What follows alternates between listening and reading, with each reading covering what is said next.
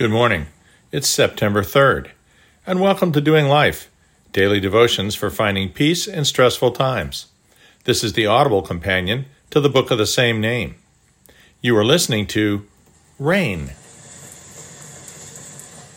Something those of us this particular year have no remembrance of here in Texas. Today's title is Air Conditioning. There will be a shelter to give you shade from the heat by day and refuge and protection from the storm and the rain. Isaiah 4 6. We live in Texas.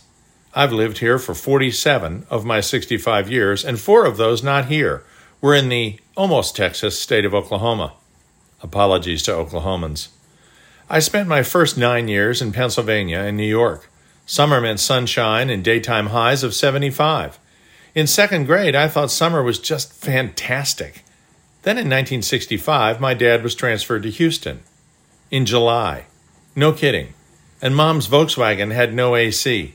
Even as an eight year old, I knew immediately that something was seriously, seriously wrong. Except for high school in Tulsa, I lived in Houston from second to eighth grade, and then for some unclear reason returned to Houston for college and medical school. Driving my 69 GTO back and forth to Tulsa, I used 480 AC. That's four open windows at 80 miles per hour. And the dorms had, quote, water chillers, unquote, which really wasn't quite air conditioning either. We used to rate the misery of June through September in terms of required showers per day, never less than two, and often four to five. Luckily, when you suffer from the heat and humidity in Houston, the mosquitoes are always available to take your mind off of it. In the 21st century, of course, most of us in Texas go from our air conditioned home to our air conditioned car to our air conditioned office. But when the power goes out after a storm and you're in a building where the city codes don't allow the windows to open, well, it's not so bueno. You can buy a used car with a rusted through body, bald tires, a bad muffler, no radio, but if the AC works, hey, might be a bargain. Despite the ubiquitous availability of AC, Homes with big trees and shade have prices that reflect that feature. In short, it's often just too darn hot in Texas in the summer. When your life starts to heat up, you look for the same thing you do when the forecast heats up a place in the shade. The demands on our time and emotions in the fast paced, interconnected world in which we live can cause us to overheat at the office or at home. If our radiator blows, it can scald loved ones, coworkers, and even ourselves.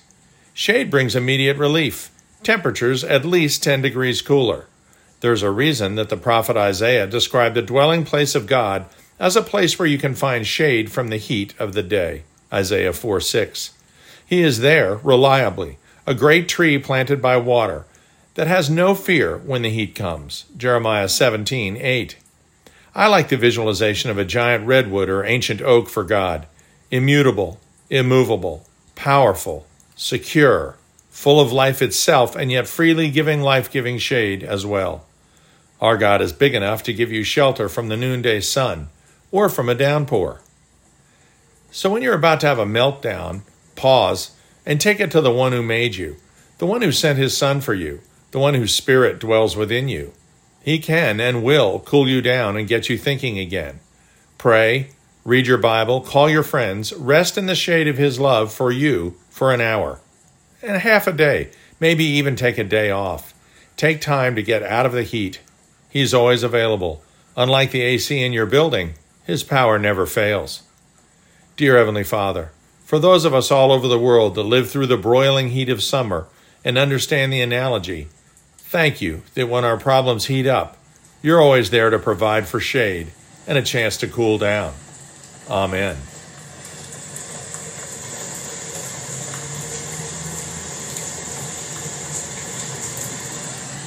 We'll see you tomorrow.